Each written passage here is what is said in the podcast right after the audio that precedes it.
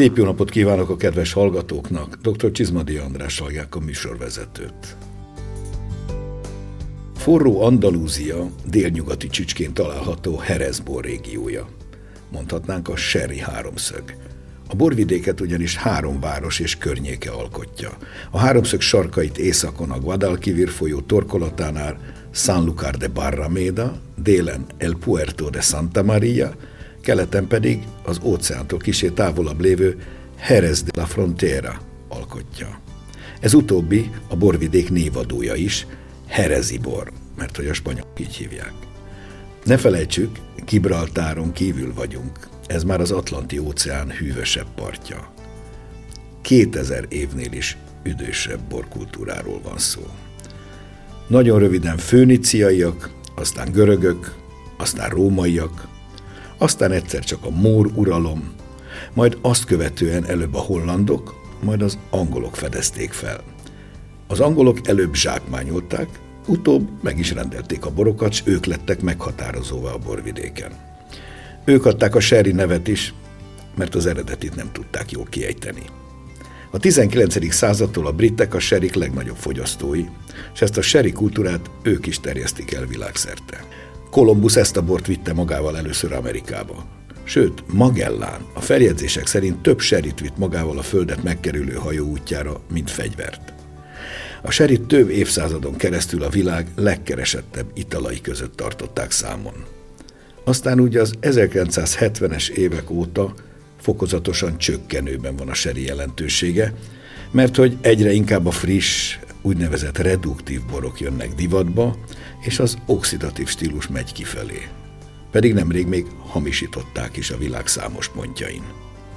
A jó sherry maga az oxidáció, méghozzá művészi fokon.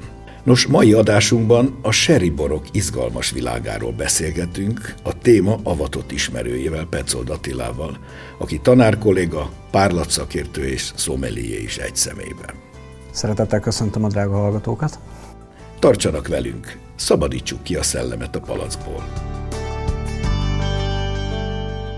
Attila, melyek a borvidék speciális adottságai, melyek, amelyek a borokban is tulajdonképpen visszaköszönnek? A borvidékre elsődlegesen jellemző egy szubtrópusi klíma, ami nyáron kimondottan száraz és nagyon magas hőmérsékletű területet jelent a, szőlőnövény számára. Ezt viszont ellensúlyozza az, hogy a területen egy nagyon magas kálciumtartalmú messzes talaj található, ezt Albariza talajnak hívják.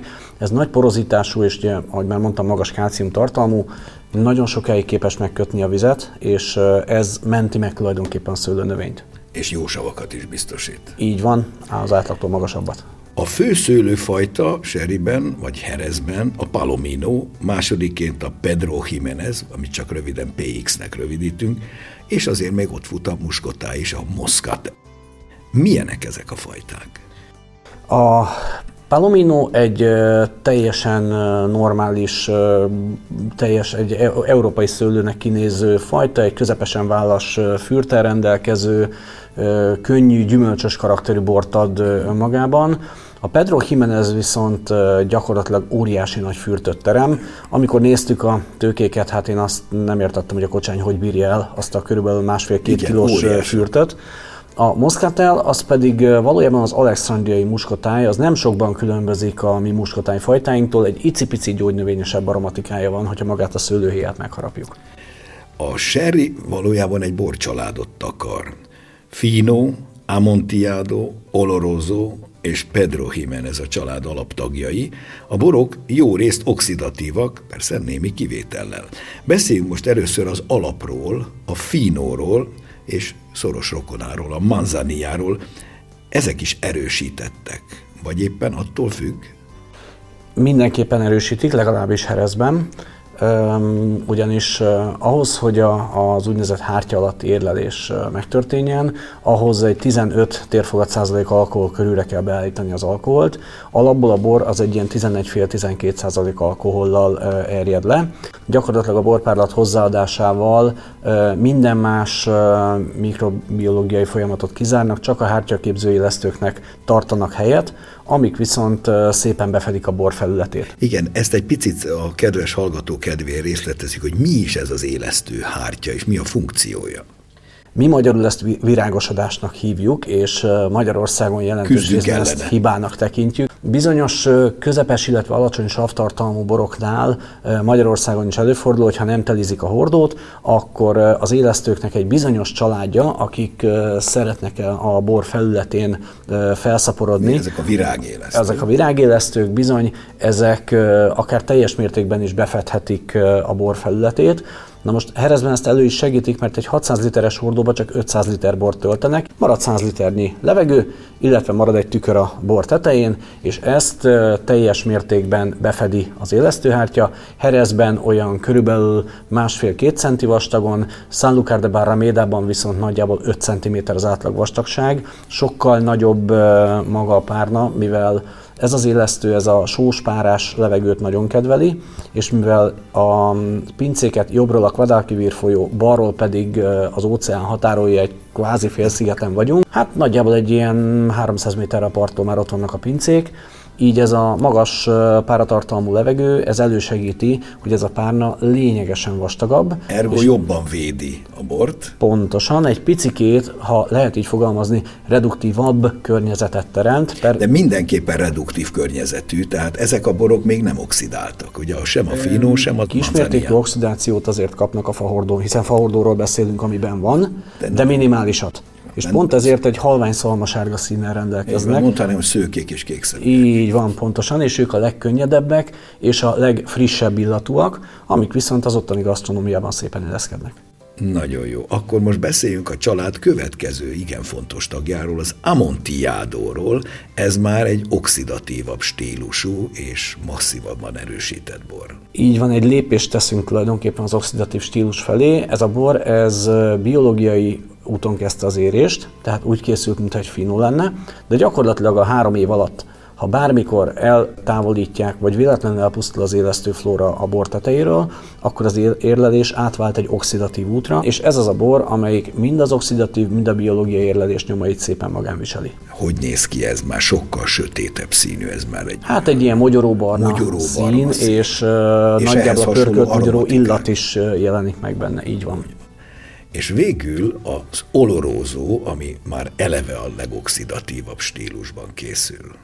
Ő valójában nem lát élesztőhártyát, itt eleve 17%-ra emelik az alkoholt, nem 15-re, pontosan azért, hogy meg is gátolják ennek az élesztőhártyának kialakulását, és csak a hordóban történő oxidáció az, ami a bor életét alakítja, illetve az aromatikáját kialakítja. És ennek már ilyen mélyen mahogóniba hajló színárnyalata van. Igen, valójában egy ilyen mély borostyán, vagy vöröses csillanásokkal, de már esetleg barna színnel is jelentkezhet, viszont az a neve, hogy illatos, tehát ha lefordítjuk az oloroszót, az azt jelenti, hogy illatos, a legintenzívebb illatú seri. És a legkomolyabb is talán legalábbis szerintem. Beszéljünk még erről a nagyon fontos Solera rendszerről, amiben ezek a borok készülnek. Mi is ez a Solera röviden és töményen? Ez egy érdekes rendszer, tulajdonképpen egymásra rétegzett hordósorokat jelent, ahova felül kerül be a bor, és a legalsó sorból jön ki palackozásra.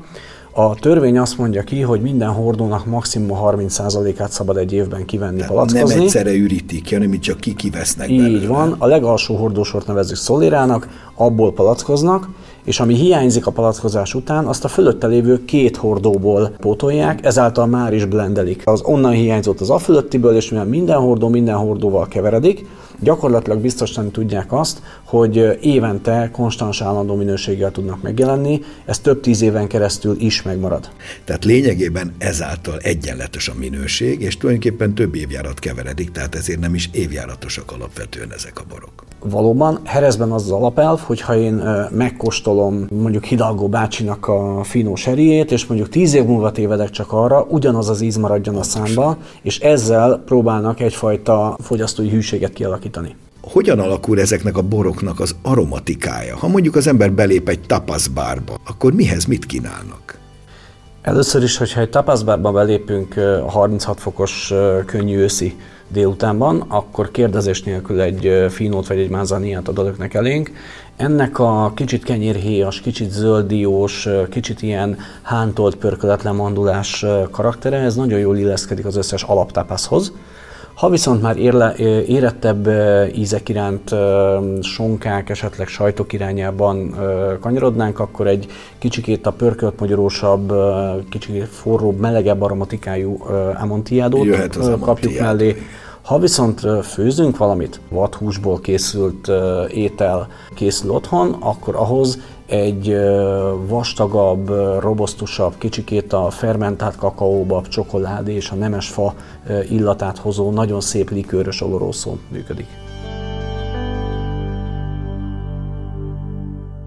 Angliában a szek, a sherry olyan népszerű volt, hogy még Shakespeare is beleszőtte a negyedik Henrik című drámájának szövegében. Az egyik szereplő, Falstaff, így szól espanyol borról. A jó spanyol serének kettős hatása van. Agyába száll az embernek, s eloszlatja ott az azt környező ostoba, sűrű és nyers gőzöket. Fogékonyá elevenné, találékonyá teszi azt röpke, tüzes és gyönyörködtető képekkel teljessé, s ha ezek után a hangra, a nyelvre szállnak, kitűnő élc válik belőlük, s ez az ő születésük. A jó spanyol bor második sajátsága a vér fölmelegítése, mely előbb hideg, s megaludt lévén a májat fehérré, sábattá teszi, s ez a kis lelkűség s gyávaság ismertetőjele. De a bor fölhevíti azt, s belülről egész a legvégsőbb részekig kerengésbe hozza. Henrik herceg azért oly vitéz, mert hideg vérét, melyet természetesen apjától kellett öröklenie, mint valami sovány, terméketlen földet, megkövérítette, felszántotta, megmívelte, rendkívül kitartó szorgalmas ivása által az igen jó és termékenyítő borocskának, úgy, hogy végre igen hevessé és vitézzé lett.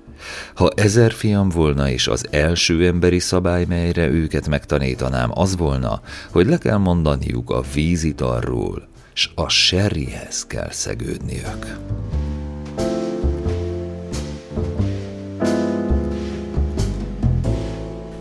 Erről az idézetről nekem az jut eszembe, amit Herezben meséltek a kereskedelmi vonalak kialakulásáról, illetve a nagy seriházak kialakulásáról, Ugye onnantól, hogy megismerték az angolok a herezi bort, hát a fiatalabb angol kalandorok elég gyorsan tiszteletüket tették Andalúziában, és ott két dologra jöttek rá, hogy az andalúz lányok gyönyörűek, ellenben az apjuk egyetlenül katolikus.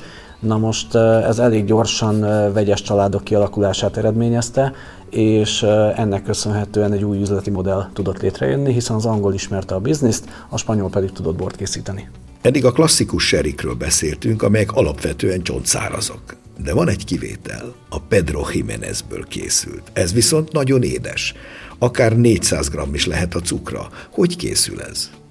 Valójában a teljesen érett fürtöket leszedik, és a szőlőtábla mellé egy ilyen vetegszerű anyagra kihelyezik, és a napon asszalják egészen addig, amíg a szőlőbogyó 60% vizet el nem párologtat. Tehát pesztik magyarul. Igen, a legkevésbé szimpatikus kollégának az a feladata, hogy térdel a szőlőtábla szélén, és forgatja szerencsétlen szőlőfürtöket. Minden oldalról egyaránt többenjen. Így van, minden oldalról éri a napsugárzás és ezek után egy nagyon magas nyomású présen keresztül nyerik ki ezt a mészszerű mustot. Egy autóemelőt tessék elképzelni, ami nyomja alulról ezeket a, a lapokat, amikre helyezték a szőlőt. Ezek sásból készült szőnyegek, aminek fizikai szerepe van, hiszen csak ott tud kijönni a lé, máshol nem tudnak kijönni. Amit itt kinyernek nagyon-nagyon komoly nyomással, ez 8 bárt jelent egyébként, csak oxidatíve lehet érlelni, tehát csak fahordóban élesztőhártyáról szó sem lehet ilyen magas cukortartalomnál, és egy oxidatív érés után 400 kötője 500 g per liter cukrot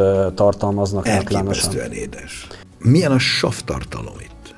Nem túl magas az. Nem túl magas, de összességében nem ihatatlanok. Kicsit sziruposabbak természetesen, mint egy tokai, tehát nem tudnak olyan egyensúlyt, de olyan vonadékanyag tartalommal rendelkeznek, ami viszont kimagasló. A fogyasztói világ mondhatjuk, hogy kikényszerítette ugyanakkor az édesített seri változatokat is, mert hogy vannak ilyenek, a blended sherry, tehát a, csak a legfontosabb neveket említsem, a pale cream, a medium sherry és a cream sherry. Ezek az angol piac találmányai tulajdonképpen, A nagyon magas cukortartalmú édesborokat nem tudták az idősebb angol hölgyek megfelelő módon fogyasztani, és nekik szükségük volt egy picikét könnyedebb az ötörejtel mellé vagy helyett elfogyasztható italra is, és az ő kedvükért fejlesztették ki a különböző édesítési eljárásokat. Ez a finó esetében, mivel meg kell tartani a szalmasárga színt, tulajdonképpen egyszerű cukrozást jelent, tehát egész egyszerűen mustal vagy cukorral édesítik, míg a medium, Ez a pale cream. Ez a pale ez cream, a pale cream nevű, igen. Míg a medium és a, a sherry esetében a Pedro Jiménez vagy a Moscatelt használják édesítésre. Tehát már eleve is édes borról egy kicsit hozzáadnak, Így amitől van. egy kicsit ilyen édes késebb. Körülbelül 100 g per liter cukorig édesítenek.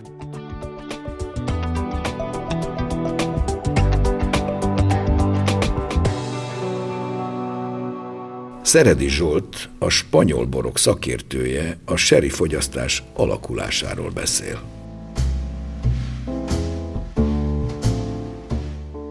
A sherrynek milyen a piaci helyzete ma a világon és Magyarországon? Kedvelik-e a magyarok a sherryt? A magyarok egyre jobban kezdik megkedvelni a serit, és az idei évben mondhatnám azt, hogy megdupláztuk az eladásunkat az eddigiekhez képest, ami elég furcsa volt nekünk is, de, de hála Isten. Világviszonylatban ugye ott sokkal-sokkal elterjedtebb, viszont ugye nálunk ugye kimaradt egy elég nagy rész ez a kommunizmus időszaka, és aztán voltak mindenféle vártadrinktől kezdve mindenféle seri próbálkozások, ami eléggé visszavetette a serinek a hírnevét Magyarországon. Pont most egy hónapja voltunk Debrecenben például egy kóstolót tartani, ahol a végén volt egy Pedro Jiménez seri, és direkt hozzá is kellett rakni ott a felkonferáló emberkének, hogy ez nem a kisvárta és várta printől származó seri, és ugye először idegenkedett tőle az ember, de a végén meg elvitték az összeset, amit elvittünk magunkkal, mert rájöttek, hogy ez mennyire finom és mennyire jó. Vajon miért van az, hogy a sherryt régmúltban nem vette be a magyarok gyomra? Tehát az ételeink olyanok, vagy egyszerűen csak nem ismertük? Egyszerűen csak nem ismertük, illetve amit velünk seriként megismertettek, az ténylegesen eléggé csapni való volt. És aztán, amikor bejöttek már minőségi serik, ami ténylegesen herezés seri, akkor már azért rájöttek az emberek, hogy mekkora különbség van a között, amit itt hogy gyártottak, és próbáltak velünk elfogadtatni, mint seri, és a valódi herezi seri között. Valószínűleg ez neki a lényege. Van-e különbség a száraz serik és az édes serik fogyasztása között itthon? Van, van, van egy bizonyos közönség, aki, aki a szárazakra esküszik, és most már ugye egyre, egyre jobban nyílik ki a spektrum, tehát nem csak a finó és manzanillána vannak leragadva, hanem most már kezdik értékelni és venni is a, a magasabb kategóriákat, tehát a varroszót és ugye az amontilládót, meg a palokortádót. Ugye a maga az édes az mindig is egy picivel jobban fogyott eddig, mert ugye az édes, magas serinek ugye fogalmaz az édeshez párosul Magyarországnak gondolkodásban, és ugye ez már jobban be volt vezetve a köztudatba, és azáltal az jobban is fogyott. De most viszont most már száraz minőségisek is egyre jobban felzárkóznak a édességnek az eladásához. Tudna adni pár ötletet, hogy mihez ígyunk serit? A spanyoloknál ugye ez egy teljesen külön tradíció, ők étkezés előtt, étkezés közben és étkezés után is isszák. Most Magyarországon most már a spanyol éttermekben egyre több helyen hozzáértők is járnak ugye étkezni oda, és ténylegesen ott az étkezés elejére is isznak egy kis finót vagy manzanéját, isznak közben is ételhez mondjuk egy pirokordálót vagy egy amontilládót, és a végén pedig a desszerthez pedig egy seri, édes serit fogyasztanak. Na most ugye ez nem mindig minden esetben van így, de, de most már ténylegesen tudják az emberek, hogy mihez mit kell párosítani, főleg, hogyha egy szakértő gárda gondoskodik erről az étteremben, és most már egyre több szakértő van, hál' Isten, aki ezekkel tud foglalkozni egy éttermen belül. Az édes seri mindig tehát a végén? Ez szabály? Az, az a végén így van. Az a, hát nem szabály, tehát valaki az előétel az akarja inni a pedro ezt akkor le kell rajta, csak ugye egy 180-200 g per liter cukortartalommal megáldott seri, azon ez az egész étvágyát úgy teljesen megalapozza, tehát nem tudom, utána mit fog tudni enni. De eléggé nagyon-nagyon heavy cucc igazából. Hát magához, hogyha desszertre leszünk, ugye nagyon sokfajta desszertre lehet kombinálni, és általában szokták is, és nagyon-nagyon finom például a kacsamájhoz, csokoládékhoz, különféle muffinokhoz, sajtokhoz, akár pudingokhoz, és nem azt mondom, hogy sokat, de ehhez, ezekhez az ételekhez egy picit egy fél decit elfogyasztva egy nagyon jó, kellemes lezárása lehet egy vacsorának. Akár mondjuk magában is, tehát nem csak egy desszerttel párosítva, hanem magában maga a PX seri, magában is nagyon-nagyon jó, és egy szépen lezárja a vacsorát ezzel a édes, erősített alkoholtartalommal.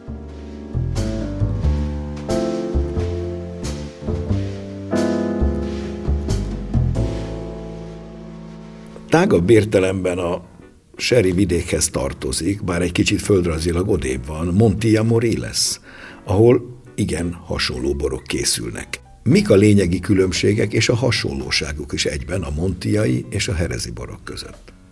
Montia tulajdonképpen annyival távolabb van az óceántól, hogy oda már ezek a hűsítő fuvallatok nem érnek el. Tehát melegebb a klíma. Melegebb a klíma, és szárazabb is, tehát maga a csapadék is kevesebb. Ennek köszönhetően drasztikusan zuhannak a savak, és emelkedik a cukor a szőlőben, aminek a végeredménye az, hogy normál kierjedés végén is egy ilyen 15-16% alkoholtartalmat el tud érni az itteni bor. Nem kell erősíteni a finót például. Valójában nem kell. Pontosan ezért egyáltalán nem is avinálják az itteni borokat, hanem valójában a természetre bízzák, hogy fino stílusú bor vagy oloroso stílusú bor készül belőle, meghagyják a levegőűrt, és hogyha keletkezik rajta flor, akkor fino stílusú bort készítenek belőle, ha nem, akkor telizik, és a oxidatív úton oloroszó stílusú bort készítenek belőle, de ez nem kaphatja meg a seri appellációt. Tehát az olorozót sem avinálják? Nem, egyáltalán Tehát nem. A saját természetes alkohol olyan magasra Így föl tud van. menni, hogy szükségtelen. De... Nem, nem is küzdenek ezért, mert Pontosan azért, mert az eredetvédelmi pecsétet ők nem kaphatják meg, ezért kicsikét visszafogottabb áron tudnak ők a piacon lenni, tehát ők eleve költségcsökkentetten próbálnak dolgozni. Tehát magyarul olcsóbbak. Így van. Miközben sokban hasonlítanak. Bizony, az alapízek abszolút hasonlítanak. A finójuk talán egy kicsit vaskosabb a herezinél, viszont az oloroszó az tulajdonképpen akár össze is keverhető vakon. Ha visszaindulunk gondolatban a földközi tenger partján, kelet felé, Andalúzia mediterrán részére, ott tündöklik Málaga városa, amelynek borai, főleg a középkorban igen híresek és kedveltek voltak. Itt Pedro Jiménezből készül, és mindig édesborok. Ugyanakkor nagy hasonlóságot mutatnak a Sherry Pedro Jiménezzel. Hogy készül a Malaga? Mik a hasonlóságok, vagy az esetleges különbségek? Valójában tökéletesen megegyezik a kettő, tehát ez az a két bor, amit vakon teljesen össze lehet keverni. Ugyanúgy avinálják, ugyanúgy oxidatív eljárással készül. Ugyanúgy töppesztik. Ugyanúgy töppesztik. Talán annyi, hogy egy picikét visszafogottabb a, hordós érlelés mértéke, és inkább az érleltség mértékével játszanak, tehát a malagaborokból találunk azért picikét világosabbakat is, és találunk egy picikét sötétebbeket is. Valójában használnak moszkatelt is, de ott általában visszafogottabb az érlelés azért, hogy egy kicsit a muskotájromákat jobban megőrizzék. Akkor ezek szerint gasztronómiai helye is hasonló lehet. Abszolút Nyilván. teljes mértékben desszertbor. Ők úgy ö, rakják ki a teljes sort, hogy inkább normál csendes borokat is ö, készítenek mellé, avinálás nélkül, azokat adják a normál fogásokhoz, és akkor a főfogás náluk mindig a desszert természetesen. Érdekes, hogy a Malagának is mennyire visszaszorult a népszerűsége. Valószínűleg ennek az a, az eredője, hogy réges-régen, amikor még cukorgyártás nem volt, hogy az édes íz mézből, meg édesborból lehetett magunkhoz venni, vagy őseinknek, és miután aztán a cukor mindenki számára elérhetővé vált olyan jó 150-200 éve, azóta ez valahogy veszített. Beszéljünk néhány szót arról, a kedves hallgató kedvérmeszi ezt csak hallgatja és nem látja, hogy ezek a borok, ideértve a Pedrót is, meg a Malagát is, bár fehérbornak mondjuk, tehát a színe erősen nem fehér. Hogy néznek ezek ki? Az oxidáció mértékének függően a borostyántól igazából a Coca-Cola-nak a sötét barnájáig tessék ezeket a színeket elképzelni. Nagyon-nagyon változatos, tehát nagyon szép sort lehet kirakni különböző színű borokból egy pohársorral, de valójában ez az aromatika teljes megváltozását is eredményezi, tehát azért a legvilágosabb bort, a legsötétebből összekóstolva teljesen más illatokat és ízeket érzünk. Attila, végül beszéljünk a Serik gasztronómiai helyéről már érintettük már néhányszor, de elég univerzálisak, legalábbis a spanyolok nagyon ügyesen használják sok mindenhez. Adjunk néhány tippet a kedves hallgatónak, hogy mihez ígyunk száraz, és mihez édes serit, akár malagát is. Valóban az andalúzok óriási rutinnal kezelik ezt a kérdést. Egy könnyedebb élesztőhártya alatt érlelt finóhoz vagy egy manzaniához az olivabogyótól a halakig, tehát a könnyedebb szerkezetű tápászokig tudunk fogásokat adni míg uh, ugye az uh, picit érleltebbek, tehát egy Amontillado, az már a sonkák, vagy esetleg, uh, ahogy említettük, az érleltebb sajtok uh, társaságát kívánják. Ha viszont tényleg csinálunk egy komoly ételt, és ebből van egy, egy komolyabb Akár húsételt. sötét húsételt is. Személyes élményem volt egy vaddisznó pofa elkészítve, úgy, hogy felraktuk főni egy húsleves alapra, egy másfél óra után öntöttünk bele egy fél üveg oloroszót, majdan a legvégén egy hosszú csipesszel kellett kivenni, mert az összes kollagént kifőztük ugye a húsrostok közül, és belefőtt a, az, oloroszó. az oloroszónak az aromatikája, úgyhogy önmagában az oloroszóval felszolgálva egy zseniális borételpárost alkotott, míg az édesborok esetében gyakorlatilag vagy desszert mellé, vagy önmaga a desszert, ami annyit jelent, hogy például száraz jégbe beletöltve fagyiskanállal kiszedve egy olyan ö, fagylaltot tudunk készíteni, ami mellé még a bort is szervírozhatjuk, ezt szintén átéltem. Engem, mint szomeliét megkérdeztek, hogy mi a véleményem a fagyi és a bor egyensúlyáról. És stimmelt. Abszolút stimmelt. Én mondtam, hogy nekem olyan, mintha azt enném, amit iszok, és vigyorogva közölték, hogy mert ez pontosan így van. Megköszönöm Petzold Attilának a szíves közreműködést a mai műsorban. Én köszönöm a beszélgetést. És most hallgassuk meg, mi újság a barok világában. A híreket Vajda Boglárka szemlézi.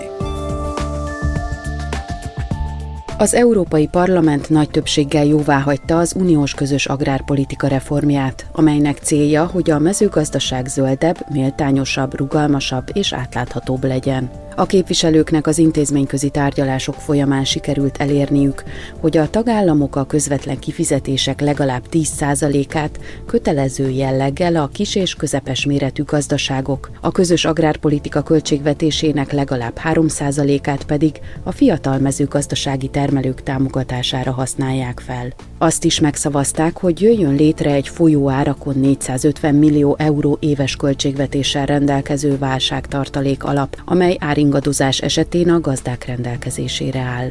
Ha a tagállami kormányokat tömörítő tanács is jóváhagyja az új szabályokat, azok 2023. január 1-től lépnek életbe. A tagállamoknak 2021. december 31-éig kell benyújtaniuk a bizottság felé az agrárpolitikával kapcsolatos stratégiai terveiket. Rendkívüli sikert könyvelhetett el idén a magyar bor, azon belül is a villányi borvidék. A Jámertál borbirtok 2015-ös Cassiopeia merlóját közel 7500 bor több körös vakkostolása során választották a 2021. évi Concure Mondial de Brüsszel szakértő ítészei a világ legjobb vörösborának. A Jammertal borbirtok tevékenysége sok tekintetben eltér nem csak a környező borászatokétól, de általában a hazai borászatoktól is. Ők szüretelik legkésőbb a Cabernet fajtákat. Mire ők elkezdik, a többiek már rég túl vannak ezen. Dr. Szűcs Robert, a Jammertal borbirtok tulajdonosa úgy fogalmazott. A szlogenünk az, hogy villány tesz minket nagyjá. Ez a teroár egy kincs és villány fontos nekünk. A korai tőkeelhalás betegségcsoport tagjai nagy kihívást jelentenek a szőlő- és borágazat képviselőinek. Ebbe a csoportba azokat a szőlőnövényt sújtó gombás betegségeket soroljuk, melyek közvetlenül a szőlőtőke fás szöveteit fertőzik, és rövidebb vagy hosszabb idő után a növény pusztulását okozzák. A korai szőlőtőke elhalás komplex képviselői öt különböző megbetegedést okozhatnak. A kórokozók jellemzően a meccési sebeken és a gyökereken keresztül, valamint a szövetekben elszaporodva fertőzik a gazdanövényt. Az Eszterházi Károly Katolikus Egyetem Élelmiszertudományi és Borászati Tudásközpontjának, valamint az Ötvös Lóránt Kutatási Hálózat Agrártudományi Központ Növényvédelmi Intézetének munkatársai közös munkáik eredményeként új fajjal bővíthették a tőkebetegségek kórokozóinak listáját. A fertőzések kialakításában szerepet játszó fontos molekulák azonosítása nagyban segítheti célzott, a kórokozók széles spektrumának kártételével szemben hatékonyan alkalmazható védekezési eljárások fejlesztését. A jelen cikkben bemutatott eredmények egy új szőlőkórokozó gombafaj azonosításán túl a betegség hatásmechanizmusának egyes részleteit tárja fel.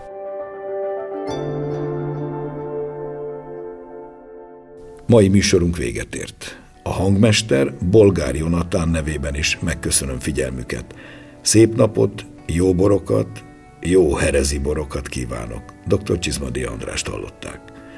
Mai adásunkat a mediaclick.hu honlapon hallgathatják meg újra. A műsort az MTVA készítette 2021-ben.